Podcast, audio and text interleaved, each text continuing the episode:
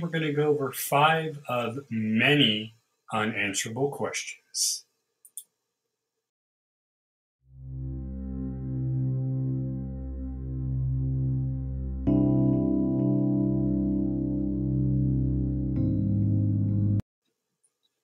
Now, an unanswerable question is one that, well, is just that. It's a question that science, religion, or just general people don't have an answer to. Mostly they are deep and philosophical, but sometimes they're just kind of head scratchers. Welcome to Mysteries of Life with me, Rob Glasser. If you haven't yet, please hit up YouTube and Twitch, and while you're there, hit that subscribe button, and you'll be notified every time we come live. Now, the first one is one that I think takes us all back, and this is one of many. The site we pulled from actually has 800 questions. We're only going to go over five. So, the first one that I thought was interesting to go over which came first, the chicken or the egg? now, this actually goes deeper than many would assume. There's the um, idea behind religion, how, how religion sees things were created then there's the scientific way behind it. But even with either or, you got to figure out what actually started what. Now, a while back, no, actually not that long, I think a week ago, we talked about some space mysteries. And one of them was how did the universe start from nothing? And if there if nothing, how do you get something from nothing? Well, that's the same question here. Theoretically, there's two ways to go you can ask it, well, if it's the egg first, then did everything start from the minuscule cell to grow? Or did the cells come together to make the ending, in this case, creature, who then produces the egg and continues the lineage? It's very hard to actually decipher because by the time we were people as people, it was already here nobody thought to wonder at the time which which did come first. Now, scientifically speaking, you would think these cells that made up the egg would have to be made before the chicken can grow. So theoretically, it's the cells to the egg to the chicken. However, one could also say, and many scientists have, that maybe these cells came together to make the bird first, who then laid a lineage of eggs and then, of course, there you go. It's a head scratcher, but wait, we have more. Number two, what is at the bottom of the ocean? Well, that would actually consist on us actually finding said bottom of the ocean. We can go so far and even take robots and submarines down. However, there are areas of the ocean that are too strong and too dangerous for even a machine to survive, i.e., water pressure, amount of oxygen, whatever it is, whoever it is, whether it's a, a robot or a human going down. But what is at the bottom of the ocean? Well, we can't answer because we don't know if we actually found the exact bottom of the ocean.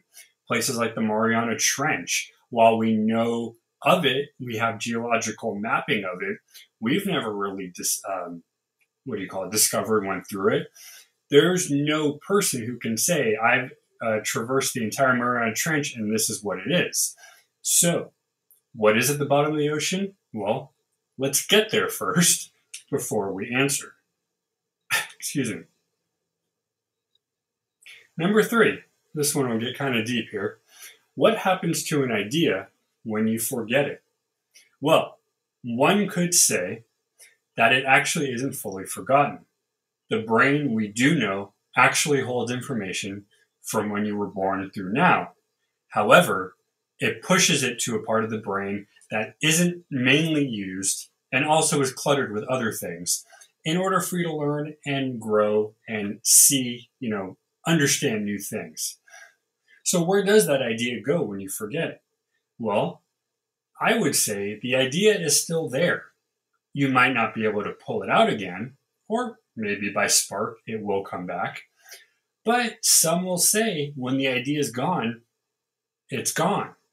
Now, this is kind of one of those things when you are of a creative sort. Let's say you're an artist or a writer, musician, even what I do, video uh, producing, stuff like that. you want to make sure that when you have something, you, you jot it down, you tell somebody, you put it somewhere, so that way you can go back and figure out what you wanted to do with it. Unfortunately, many a times you're not around a piece of paper or you're not around something, and you may not just be able to throw it down because you might be in the middle of doing something. So, where does an idea go? I don't know.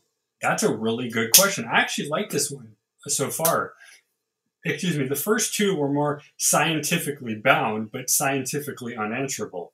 This one here, this is a good one. This is one that makes me really scratch my head and go, where do my ideas go um, that I forget? You know, what is it? Now, now again, there is that spark where you might go, oh, oh, wait, and you know, hours later you go, I remember what I was going to tell you. That's cool. However, many times it it just doesn't come back. So where where does it go? All right, number four. Here we go. Will excuse me. Here we go. Will humans ever be able to measure the weight of truth? So, this really asks the question who says what is truth or what is wrong, what is right? Will we ever be able to measure the true meaning of truth? I don't think so. I think humans, because of how we um, change, how we grow, how we evolve, our thoughts change and grow and evolve with us. So, what might be good and true for you at 15 might be different at 30 and might be different again as you as you age or time period wise back in the day, you know, there were things that they thought were okay and good. And you find out now, no, wait, that's not okay. Now, a lot of things that are easier to understand are things that are just generally, you know, rules to, to abide by, the, the biblical rules, you know. Um, I'm blanking on all of them right now, but the Ten Commandments type of thing. There are things that just generally make sense that you do or do not do, or you just stay neutral of. But how do you measure it when it changes person to person, right? It changes as you grow. Now, last one we're going to go over. If you are waiting for the waiter to take your order, are you a waiter yourself then? Now, this is really one of those fun, excuse me. This is really one of those funny play on words waiting for the waiter? Are you a waiter yourself? This really is kind of more of a, I think it's more of a joking thing, but it is true. The word waiter really could be somebody who's waiting or somebody who is taking of the order. So, yes, you are a waiter, but not the waiter who is waiting to take your order come to your table, right? This is a play on words. I think it's super funny. Um, you know, I, I there's no answer to this question because I don't really think it's a legitimate, unanswerable question to begin with. But it is funny. This is what you this is what you would call one of those, you know, riddle riddle type of deals. Because the words are exactly the same, but they mean two different things you're playing with the sentence, and you still make people uh, scratch their head. I do give them credit. That is a very clever play on words, and that is hilarious. I'm going to use that somewhere else.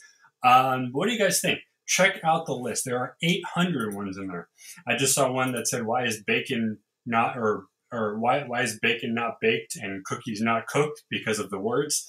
It's got a lot of good stuff in there. Thank you guys for joining us. We hope you enjoyed this video. If you haven't yet, please subscribe as I mentioned. Thanks for watching. We'll be back tomorrow with a brand new set of fun. Join us on Discord to keep talking.